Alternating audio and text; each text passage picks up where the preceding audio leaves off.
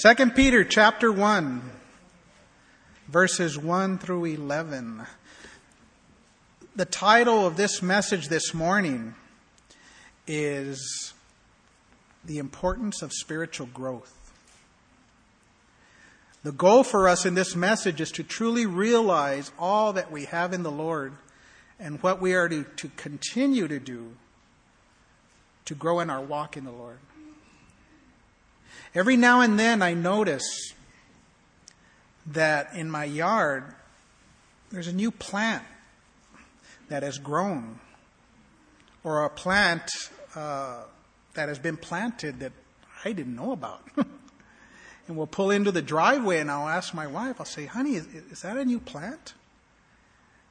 And she'll say, yeah, remember I planted those seeds last year? Or, it's been there for the longest time. Haven't you, you know, how come you haven't noticed it? But it's grown and all of a sudden there's this, you know, life in this and, and there's this big plant. And, uh, I realize that when those plants in my yard are truly alive, they grow.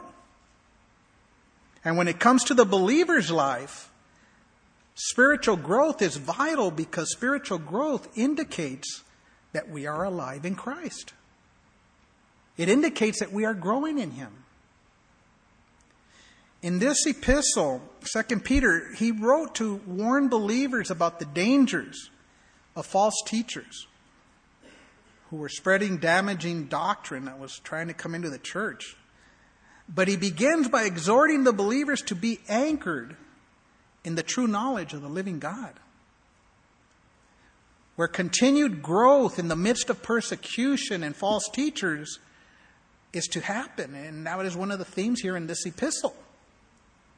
And he calls on the believers to keep growing spiritually, show diligence in their personal walk with the Lord. And you see Peter's heart and purpose in writing this letter. If you drop down to verse 12, verses 12 to uh, 14 here, it says, Peter, uh, Peter, he says, For this reason I will not be negligent to remind you always of these things, though you know and are established in the present truth.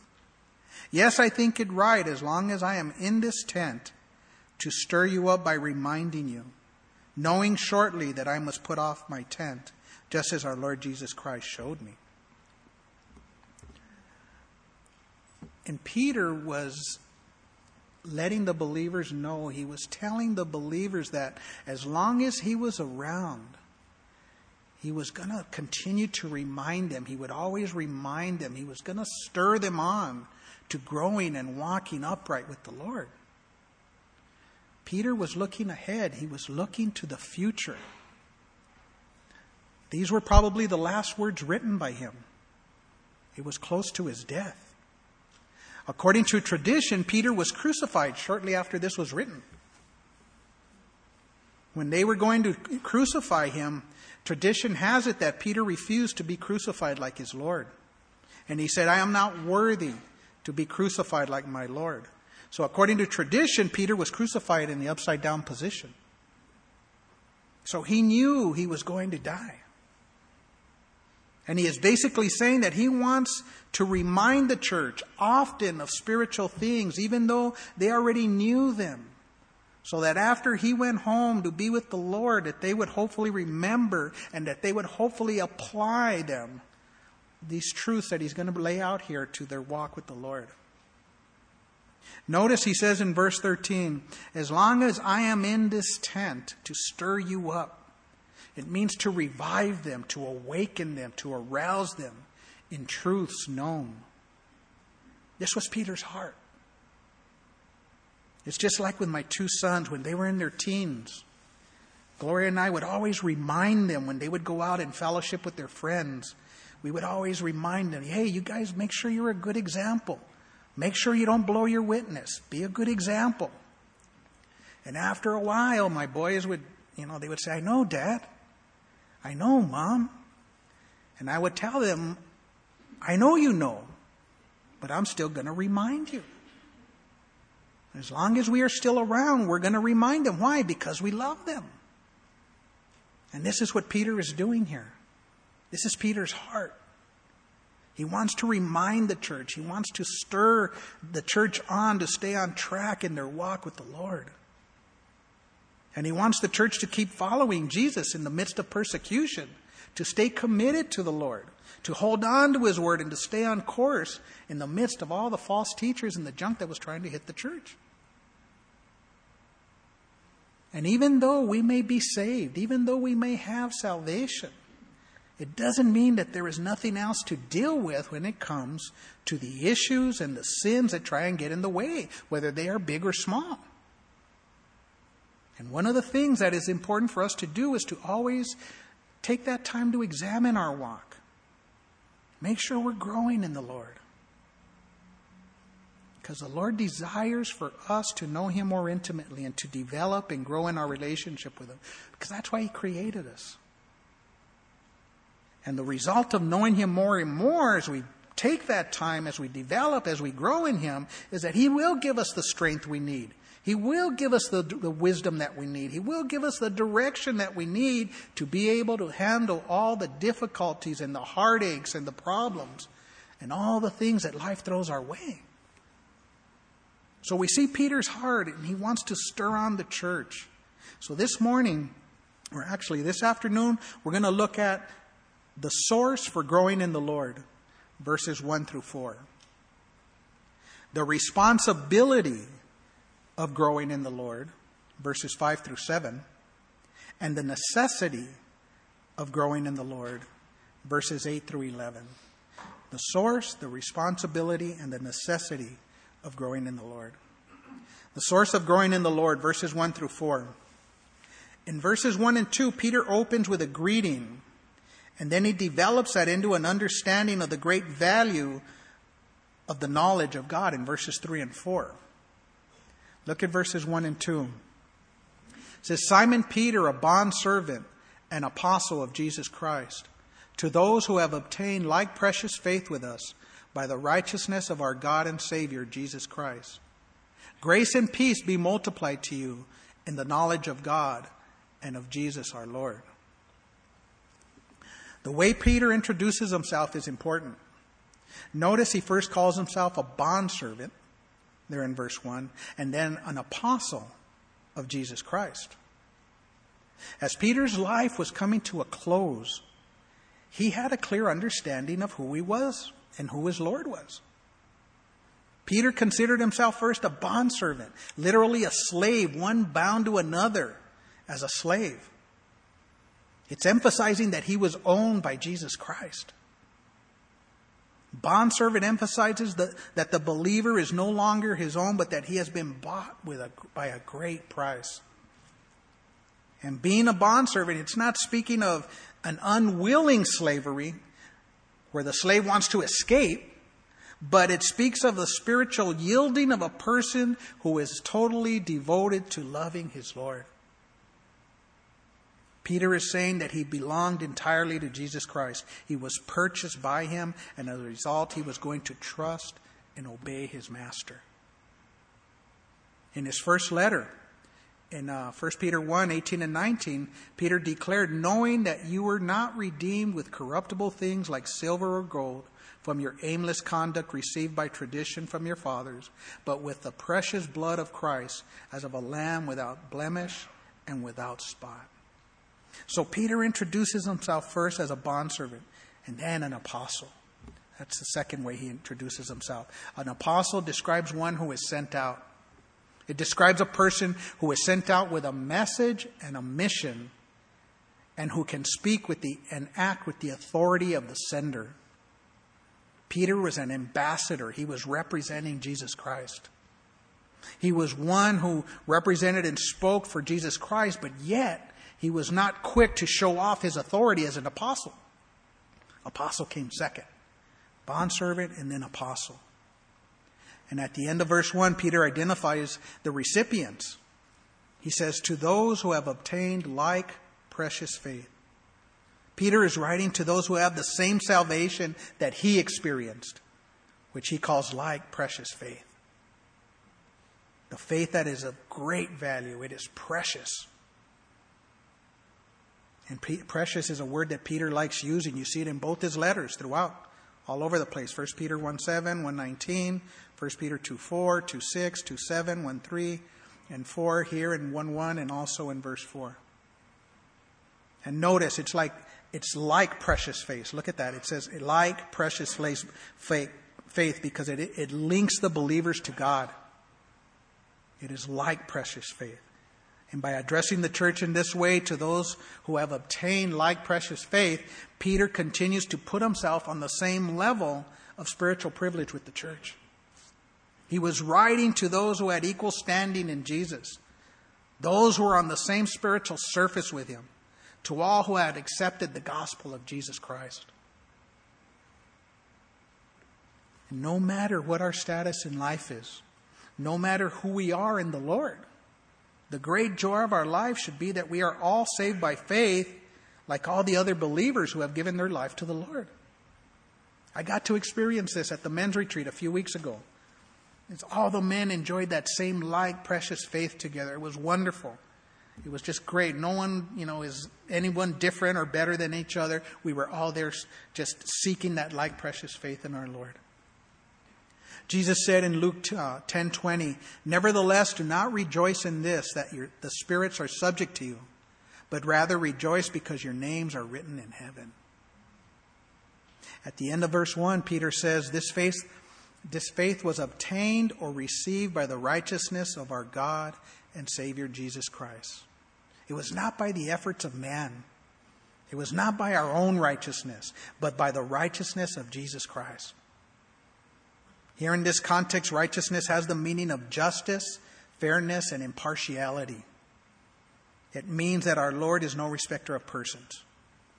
It means that our Lord makes it possible for anyone, Jew or Gentile, apostle or non apostle, to have the same faith. Notice also how Peter phrases the end of verse 1. He says, and, and I love when I read this, I love when I see this in Scripture. He says, Our God and Savior, Jesus Christ. Peter is calling Jesus both God and Savior. I love this. I love this when I see this in the Scriptures. Jesus is God in the flesh, Jesus is, is God. Peter's goal in this opening sentence is to put the reader on the same spiritual surface, surface with himself. In verse 2, Peter's desire is that grace and peace be multiplied. Notice what he says Grace and peace be multiplied to you in the knowledge of God and, and of Jesus our Lord. Grace, it's the, the Greek word charis, it's unmerited, it's God's unmerited favor. It's that, that grace that we need to re, continually remember that God in His mercy does not give us what we do deserve, but God does give us what we don't deserve. Grace. 1 Peter 5:10 declares that he is the God of all grace. And then he says grace and peace. Peace speaks of the peace of God after a person is born again. It's the inner peace, the inner rest of soul that is a result of the Holy Spirit working in a person's life because that person is now saved. That's what he's praying for the, the church. That's what he's at, wanting the church to receive. Peace is what God provides to a, a, believer in the midst of all the afflictions and adversities that we may go through in life. Jesus said, These things I have spoken to you that in me you may have peace. In the world you may have tribula- tribulations, but be of good cheer. I have overcome the world. And the question this morning, this afternoon is Is your soul at rest today? Is your soul at rest, whether you're here or in the fellowship hall or listening over the internet? Is your soul at rest today? Are you looking for peace out in the world, the world's concept of peace today? You can have genuine inner peace by giving your life to the Prince of Peace, Jesus Christ. That's what he offers you today. And Peter's desire was that grace and peace be multiplied. Middle of second uh, of verse two there, that it would come in abundance, that it would grow, and that it would increase. But how is grace and peace multiplied? Look at what he says. It comes through the knowledge of God and of Jesus our Lord. Knowledge here in verse 2, it refers to a deep, full, correct, personal, intimate knowledge of the Lord. And Peter uses the same word in verse 3 and in verse 8. And this knowledge, it's, mar, it's far more than head knowledge. It's far more than intellectual knowledge. It's, all, it's far more of just knowing facts about God. It's more than ap- academic knowledge. It is knowing the Lord in this deep, intimate, personal way. It's proof of the born again experience because this kind of knowledge it influences a person's Christian walk. It, it, influences our walk. It changes us. It transforms us. It's allowing the Lord to work in our hearts and allowing Him to transform us and to change us. And that's what God wants. He wants a personal relationship with all of us. He doesn't care what denomination you belong to. He doesn't care if you're involved in a movement. He wants that deep, full, intimate, personal relationship and fellowship with you and me. And we got to be careful, people, because we live in a day that is just so busy and we're always in traffic. We're just running. And I'm on the freeway yesterday, probably 10 in the morning, and people were just zooming and flying. There's no traffic, you know, and just people take it, you know, they're just, it's crazy, the, the time thing. And we got to be careful that we're carving out that time to be with our Lord, to grow in that knowledge of Christ. In John 17, 3, Jesus prayed, and this is eternal life, that they may know you, the only true God, and Jesus Christ, whom you have sent. Grace and peace, they, it follows as we grow in the knowledge of God and Jesus, as we are taught by His Spirit, and as we take in His Word. And then as we obey His Word, we will have grace and peace multiplied in our lives. Truly knowing the Lord is the means by which His grace and peace, it becomes large and powerful in our walk, in our lives. This is Peter's desire for the church. And this is what God wants to do in each and every one of us. In verses 3 and 4, Peter gives us the incredible potential we have for our salvation. It's just this, it gives us this wonderful reminder here in verse 3 for all of us.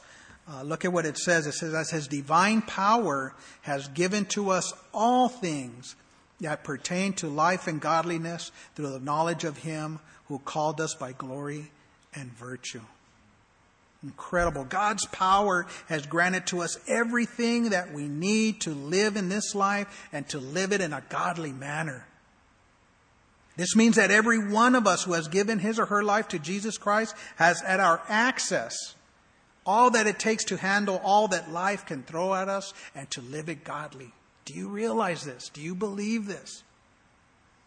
In the midst of all that we see going on in our world, in our society, if we're His, God, we can, we can be victorious. God has given us all the, the resources we need to live godly. And that source is this life and godliness is the Lord's divine power, it says there. The power that belongs to Jesus Christ, who is God. It's that Acts 1 8, dunamis power. It's the same power that came out of Jesus and healed the woman with the flow of blood in Mark 5. Jesus Christ's power is the resource for the believer to have victory over the flesh, to have victory over the old nature, to have victory over the old habit patterns that once ruled our lives. In and of ourselves, we don't possess this power. And you know that, I know that. But His divine power is giving the believer all things that pertains to life and godliness. The goal is that the gospel, the born again life, would produce an internal effect in us where it subdues sin and it cultivates holiness. That's the change we need. It's not just going through the motions. It's not just being religious. It's not just showing up to church on Sunday, but it is living and experiencing a real union of soul with the Lord where there is an internal change taking place. And what we need is to come to that place as Paul did when he said that I may know him and the power of his resurrection. Knowing the power, the resurrection, that dunamis power, it's there for us. This is what Peter is saying. And if you have repented and you have given your life to Jesus Christ and you, you have obtained like precious faith, it means that you have everything in Christ. You have the power that can be experienced in your life to be godly. which means uh, having a love for the things of God and to walk in His ways. God has given us all that it takes to grow, but the key, the key is that He's given us as much as we want to grow. The choice is ours. It's up to us how much we want to yield toward that, how much we desire, have that passion, have that urgency to grow in the Lord, to walk in Him. In verse 4, Peter clarifies his message. Look at verse 4. By which have been given to us exceedingly great and precious promises, that through these you may be partakers of the divine nature, having escaped the corruption that is in the world through lust. Notice he, he, he, the first two words are he says, by which. And that refers to what comes immediately before, which Peter is referring to the Lord's glory and virtue at the end of verse 3. And that's what he's saying, by which. And Peter is saying, because, and because of his glory and virtue, his glory as God and who he is, because of his greatness, he has given us great and precious promises. And he says, and because of his glory and virtue, the word virtue there, it's his moral excellence. His, he grants us his precious and magnificent promises because of his moral excellence. In other words, it is because of who he is. This is what Peter is saying. And because of who he is, he has given us exceedingly great and precious promises. Exceedingly great in the sense of, of being large. Great and precious promises. And the word precious there, it's that valuable, costly, priceless, something that is impossible to estimate its worth. Those type of promises is what he's given us. And what are some of those promises? He has given us the promise of real life. Jesus said, I have come that they may have life and that they may have it more abundantly. He has promised us strength. He has promised us guidance. He has promised us help. He has promised us wisdom. He has promised us His Holy Spirit. He has promised us heaven. John 14, 3 says, And if I go and prepare a place for you, I will come again and receive you to myself, that where I am, there you may be also. And there are just so many, many more promises in His Word. It's all ours. It's all ours if we have given our lives to Him. And what's really awesome is that if we truly seek the Lord in His Word, if we are truly growing in Him, He will reveal promises that are just for us that are tailor made just for us, promises that are personal, promises for all our situations in life. I have some of those written in some of my old Bibles that I know the Lord has given to me. And I've written them down and I've dated them because I know they were for me and my family. And I may show it to you and you'll say, okay, well, it just says this. But to me, the Lord really spoke. And, he, and I'm sure you have uh, had that uh, with the Lord also. And it's awesome. Those type of promises, they're personal. They're tailor-made for all our situations. But it's more than just knowing the great and precious promises of God. It's more than just highlighting them in yellow. It's taking those promises and being able to apply them on a daily basis in our walk with the Lord. It's, it's, it's taking them off the pages of Scripture and applying them in our daily lives. It's taking them and standing on them and, and, and thanking God for them and living them out and trusting God for them. And what good are these great and precious promises? Look at the middle of verse 4. He says, So that the, by these promises we might become partakers of the divine nature. This speaks of being a partner. This speaks of being a companion, a sharer in God's divine nature. And the goal of all of God's promises is that He would take us from our fallen state and that He would redeem us and to make us partakers of that divine nature. It is a, being a partner in the divine nature where it, it's the divine new nature and we purge out the old nature. And a born again believer has the capacity to yield to the new nature. Notice the effect of becoming a partaker of the divine nature at the end of verse 4. He says that we may escape the corruption that is in the world by lust. to be able to escape the corruption, the decay that is in the world. This is what God wants to do in our lives. He wants to remove that, that earthly, sensual, devilish nature and make us partakers of His divine nature. He desires to save us from all the corruption, the decay, and all the junk that we see happening out in the world. Notice there at, at the end of the verse there it says that he, he expresses the corruption in the world. He, he expresses it that it's expressed through, through lust, the ungodly desires of this world. There is a passion, a lust in this world, you guys, that is out of control. There is a sexual passion, a lust in this world that is destroying people. We see that all the time in the news.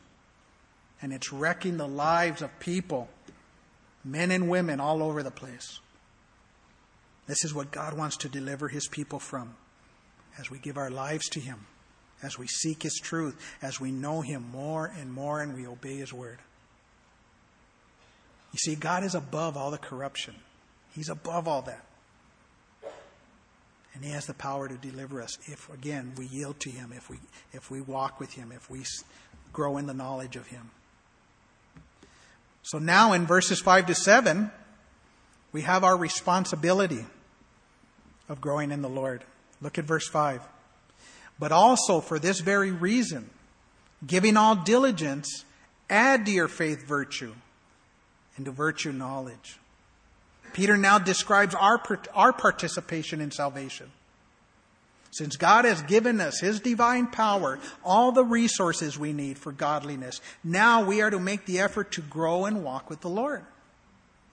We are not just to kick back and live a static, idle life. Life in Christ is to be a life of growth. It is to be a life where we're progressing and maturing in our walk with the Lord. We are not to rest on this plateau. We should be constantly moving forward in our walk. And the foundation of spiritual growth is the Lord's resources.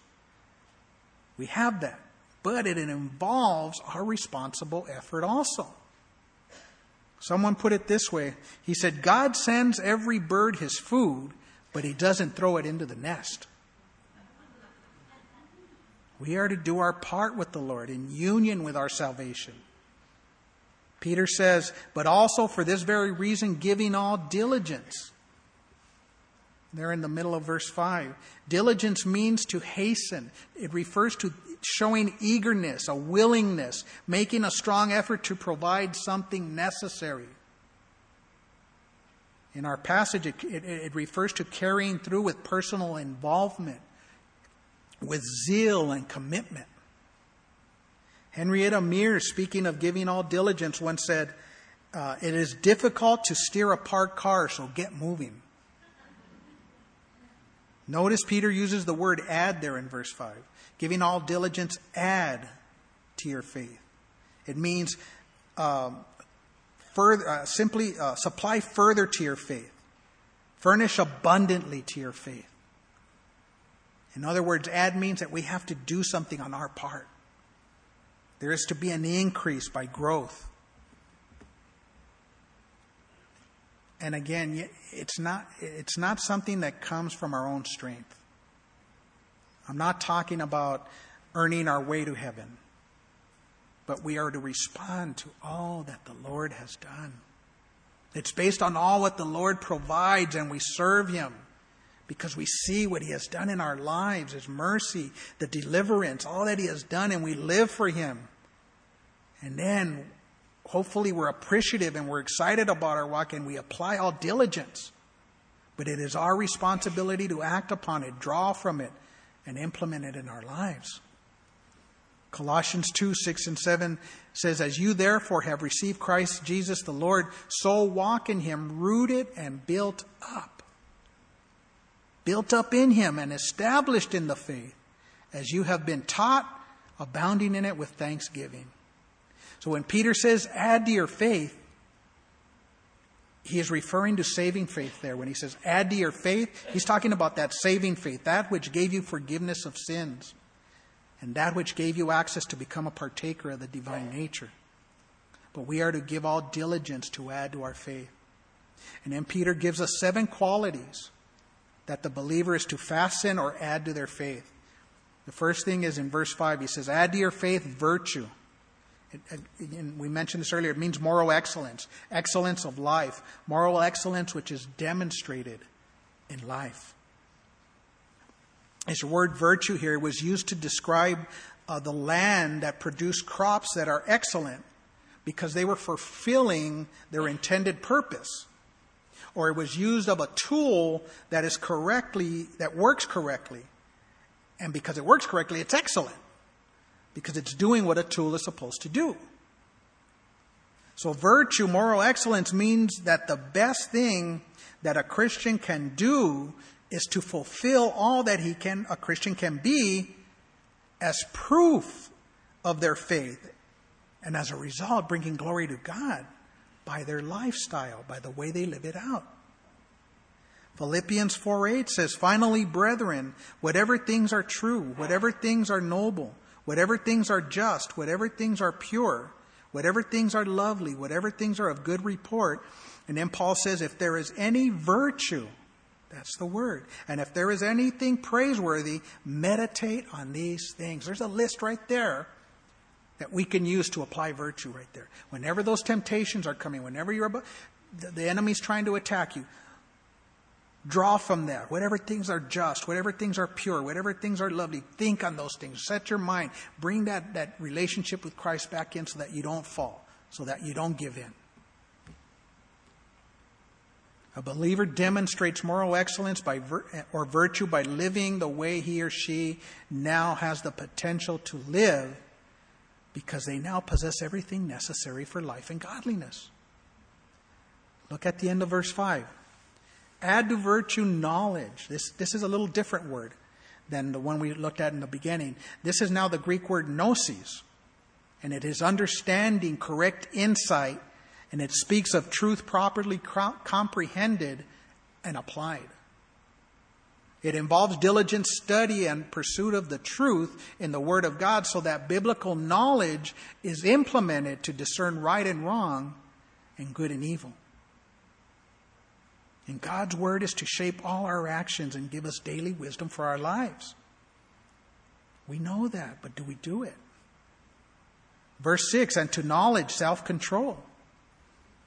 Self control speaks of holding passions and desires in hand.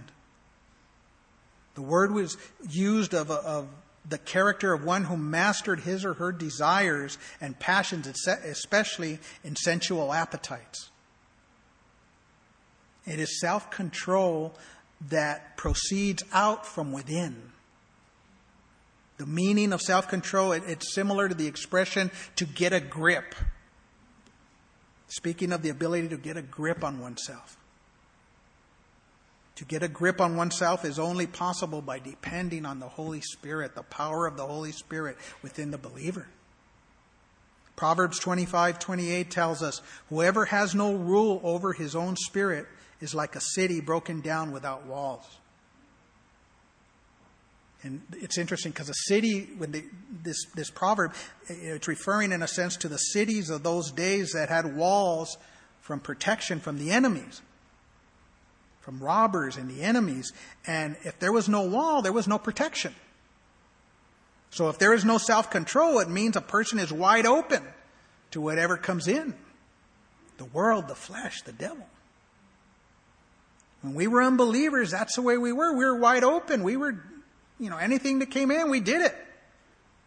All our physical appetites, we were enslaved to them. But if you call yourself a Christian and we're believers, we've given our life to the Lord, we got to realize we've been delivered. We've been delivered and we are to now mortify the flesh. We are to have that self control and, and that, that, that wall of the Lord just protecting us because of all that He has given us that pertains to life and godliness.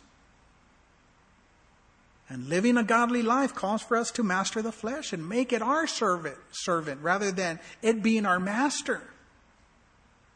And Paul speaks of self control in, in 1 Corinthians 9 24 to 27. Uh, and he uses this as a picture, uses a picture of an athlete to describe this.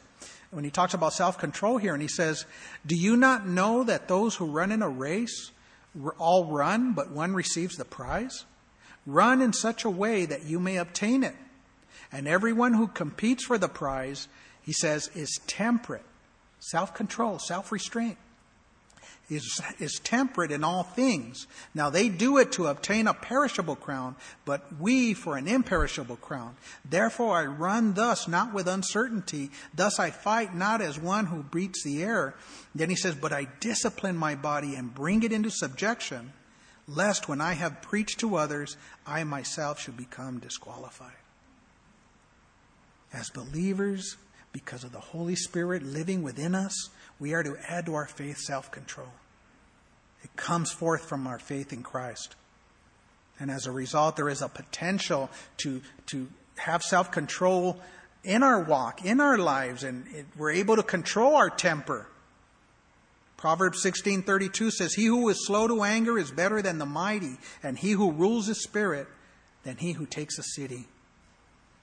When there is self control, there is the potential to exercise control over our passions, our thoughts, the power to say no to temptations, the power to set godly priorities, the self control even to get out of bed in the morning and to spend that time with the Lord. You see, you guys, we don't have to take a course on how to become self disciplined. If we are diligent and we yield to the Word of God and the Holy Spirit, then we have all that it takes to see God work in our lives and give us victory. It's here. We have it. A believer will manifest a correct life on the outside because he, has, he or she has chosen to yield to the Spirit's control on the inside.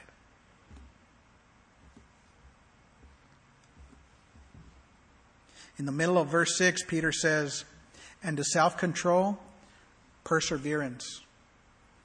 Perseverance is bearing up under a heavy load, but it also portrays a picture of steadfastness, faithfulness, and endurance. It describes a quality of character that does not surrender to circumstances under trial. I like the way one person, one commentator described it.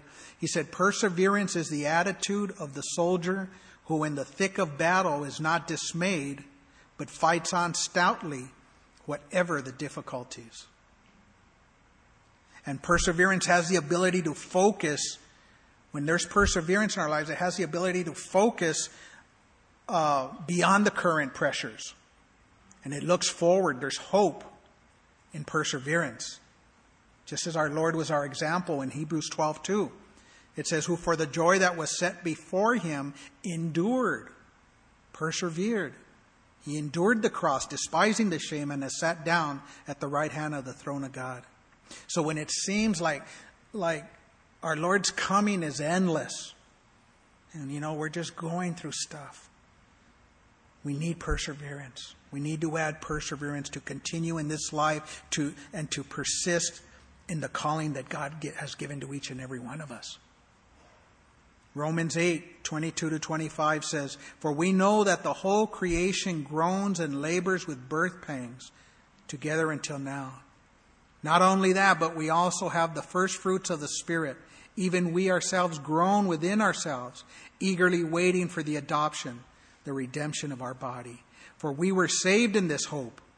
But hope that is seen is not hope. For why does one still hope for what he sees? And then he says, But if we hope for what we do not see, we eagerly wait for it with perseverance. God gives perseverance, but it takes waiting on him. It takes trusting him. It takes really seeking him and really knowing him.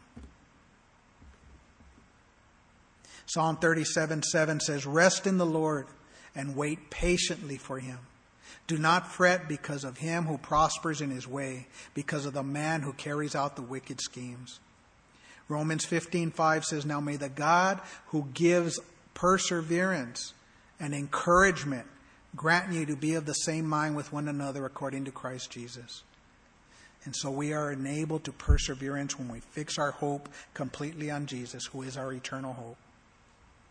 Peter goes on to say at the end of verse 6 and to, and to perseverance, godliness. literally godlikeness. It is a desire motivated by love to be pleasing to the Lord in all things that we say, do, and think. It speaks of a complete commitment and devotion to God. It speaks of being right with God and as a result, right with other people. You know, in other words, godly behavior coming forth from our, our walk. It is living a lifestyle by showing reverence for God as we live before others, even the lost. A person adding godliness to their faith seeks to do the will of God, and as they do, they seek to be godly towards others, making the kind of decisions that are right and that are honorable. It's more than just going to church on Sunday. Godliness is not giving into the pagan, dark culture around us on Monday and the rest of the week. Godliness is not talking godly, but it's living godly. We can all talk godly. We all know the words. You know, praise the Lord, hallelujah, right on, bro, you know, all that stuff. But do we live it? It's living godly. It is experiencing the fact by your life that you are serving a higher king than the one who is over the world of darkness. It is a born again believer bringing in the sanctifying presence of God into my life experiences, bringing them in when those, those things are happening and there's a spiritual aspect that's going on in our lives. True spiritual, deep, complete, intimate knowledge of God gives us the means of growth, the means of discernment, and the urgency that will change our behavior and cause us to live godly. 1 Timothy 4 8 says, For bodily discipline is only of little profit, but godliness is profitable for all things, since it holds promise for the present life and also for the life to come. A believer should live in a godly manner since Jesus is going to return. I think a lot of the church has forgotten that, that he's coming soon.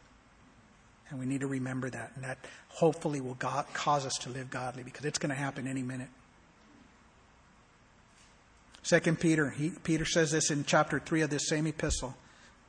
2 Peter 3:10 and 11 he says, "But the day of the Lord will come as a thief in the night, in which the heavens will pass away with a great noise, and the elements will melt with fervent heat. Both the earth and the works that are in it will be burned up. And then he says, Therefore, since all these things will be dissolved, what manner of persons ought you to be in holy conduct and godliness? Peter had a real concern for the church. Notice he continues in verse 7, and he says, Add to godliness brotherly kindness Brotherly kindness is the love which Christians have for each other as brethren. It is the love between fellow believers, a family like devotion that should characterize fellow believers. It's the name that P. Diddy just changed his name to Brother Love. It's crazy, but that's what it means. Dude's nuts. Romans 12:10 says, "Be devoted to one another in brotherly love, giving preference to one another." There's so much strength in this kind of love, and those of us who have been here in this church and we know that that brotherly kindness, that love is so it's so power, it's so there's so much strength in that. 1 John 3:14 says, "We know that we have passed out of death into life because we love the brethren. He, do, he who does not love abides in death." It's a mark that we're born again. This love of fellow believers with one another crosses every barrier, racial and social. Uh, Galatians 3:28 There is neither Jew nor Greek there is neither slave nor free there is neither male nor female for you are all one in Christ Jesus. Peter commanded it in his first epistle, chapter 1, 1 Peter 1:22, since you have purified your souls in obeying the truth through the spirit and sincere love of the brethren, love one another fervently with a pure heart. See, we need to be careful though, because again, Satan loves to cause, cause disunity among the believers, among the brethren. And sin in our life will separate us from the believers. It also alienates us. It'll alienate us from one another, and you end up just being off on your own, and the enemy has his way with us. we got to be careful. Brotherly kindness must be cultivated. We must add it to our faith diligently. And at the end of verse 7, Peter says, Add to brotherly kindness love. God's agape love. Add to that brotherly kindness, God's agape love. It is the love of the cross, sacrificial love. Biblically, it refers to a love that God is. 1 John 4:16 and we have known and believed the love that God has for us. God is love. And he who abides in love abides in God and God in him. It is a love that God shows. He displays this love. 1 John 4 9. In this is the love of God. In this the love of God was manifested toward us, that God has sent his only begotten Son into the world that we might live through him. And it is a love that God calls those who are his, if you're a believer, to diligently add to our faith. 1 Corinthians 13. Love suffers long and is kind. Love does not envy. Love does not parade itself. Love is not puffed up. Love does not behave rudely, does not seek his own, is not provoked, thinks no evil, does not rejoice in iniquity, but rejoices in the truth. It bears all things, it believes all things, it hopes all things, it endures all things. Love, God's love never fails.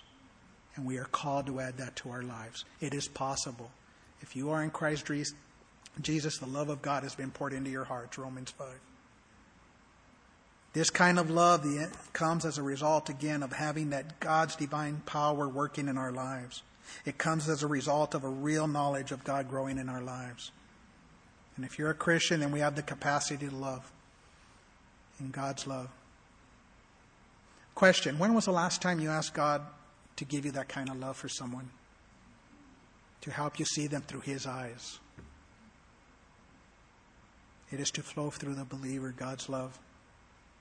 So Peter gives us seven qualities that the believer is to add to his or her faith, that we are to cultivate, that we are to diligently pursue after. And then in verses 8 through 11, we have the necessity of growing in the Lord. Look at verse 8.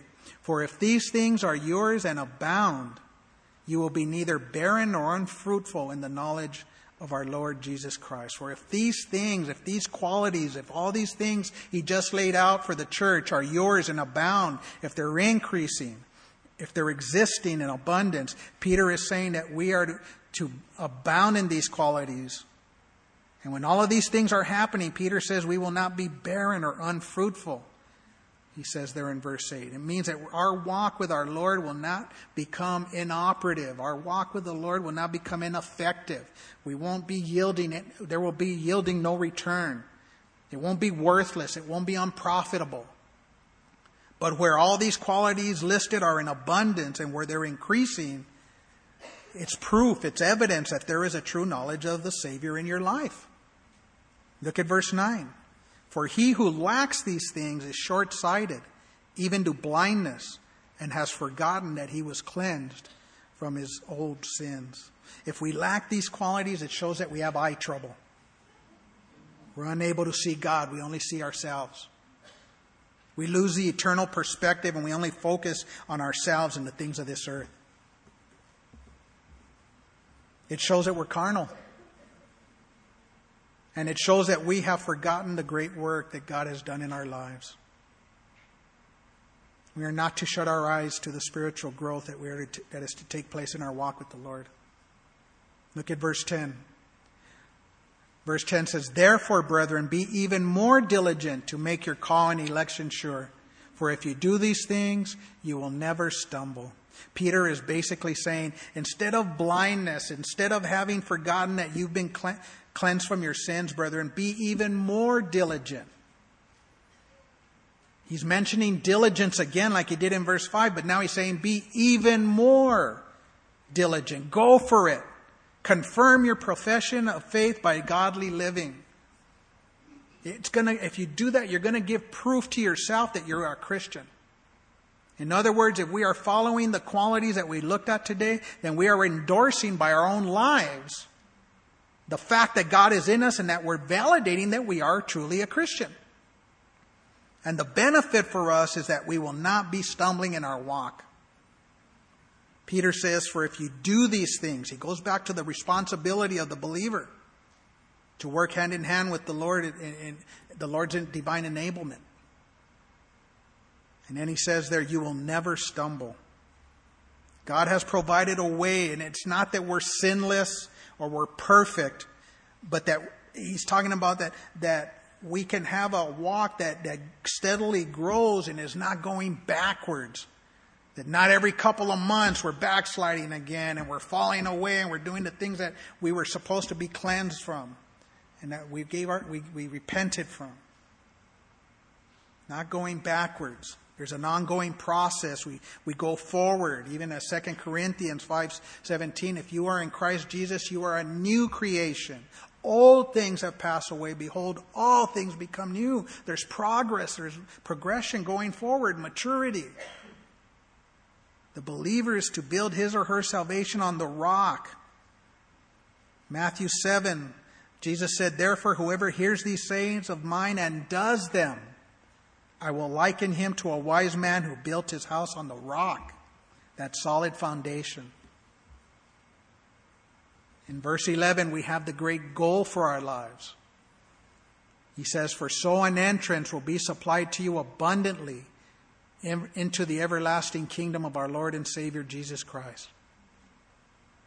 That's the great goal for our lives. If we're diligent to grow in godliness, if God, He'll welcome us into our eternal dwelling and, and, and He'll pour out spiritual blessing after blessing for our faithful pilgrimage, our faithful journey here on this earth. You don't want to just, oh gosh, I didn't think he was going to make it. You know? Jeez. You want that abundant entrance. You want God to just, man, you know, sometimes we have that Christian mentality where we think that, you know, and as long as I make it, you know, come on, that, that, that's, that's not what it's, we're called to do. And again, it's not to say that salvation is by works, but genuine salvation, it always results in a life of growing in godliness. Peter's concern is that the church would have an abundant entrance into the kingdom of our Lord. Our entrance should be our aim. Our entrance into heaven should be our aim and our goal should be our ultimate goal. So, no one who has given his or her life to Christ can afford to let spiritual growth stop. Salvation must be con- uh, followed and commit, continued by spiritual growth. We got to seek out God's truth and apply them to our lives.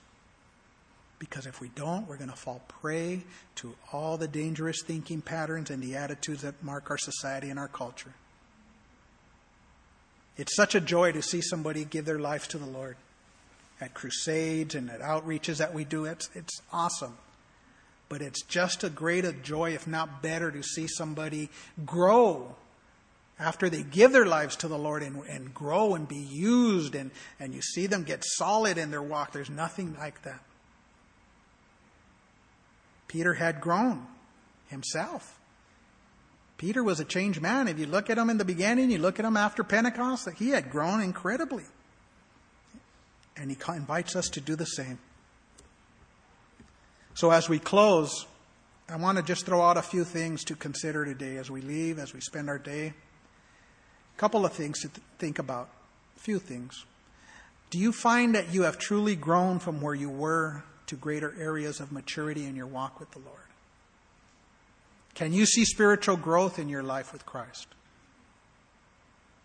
Is the perseverance of the Lord manifesting itself more and more when you face the challenges of life? Are you trusting the Lord more and more than ever before?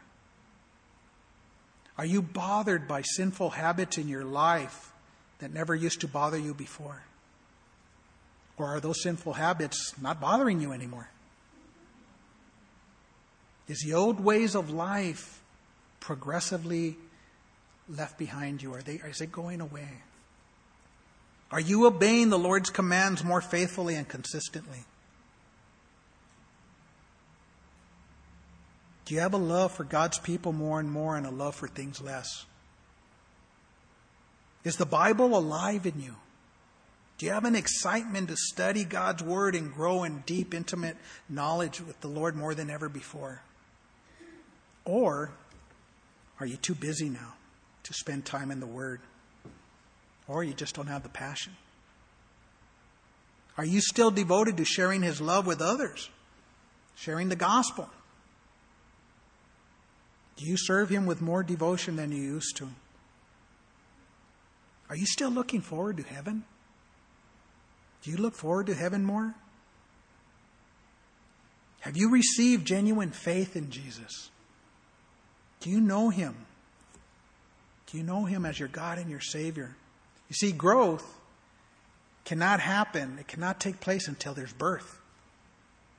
Just like those plants that I mentioned, if Gloria didn't plant the seeds, nothing would grow. Salvation is the main prerequisite for spiritual growth. So if you're here today or you're in the fellowship hall or you're listening over the internet and you've never given your life to the Lord and or you've walked away from him, you need to come back. You need to give your life to the Lord. It's not a coincidence that you're listening to this today. And I pray that we would all truly value the source of growing in the Lord and that we would pay heed to the responsibility and the necessity of growing in the Lord. Peter, he cared and he wanted the church to do the same. He even ends his letter at the end of this letter, 2 Peter 3:18, and I'm going to end it the same way. He says, "But grow in the grace and knowledge of our Lord and Savior Jesus Christ. To him be the glory both now and forever. Amen." Let's pray.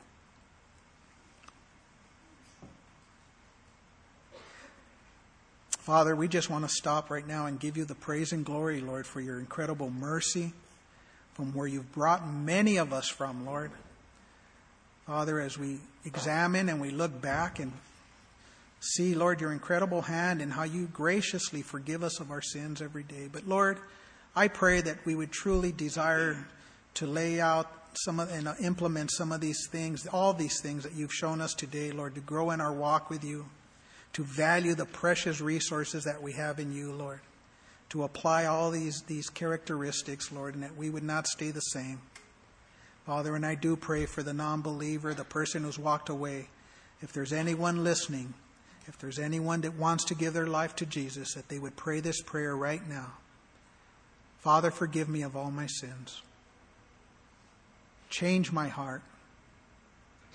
I give my life to you so that I may grow in you and live for you. I give my life to you in Jesus' name. Amen. Amen.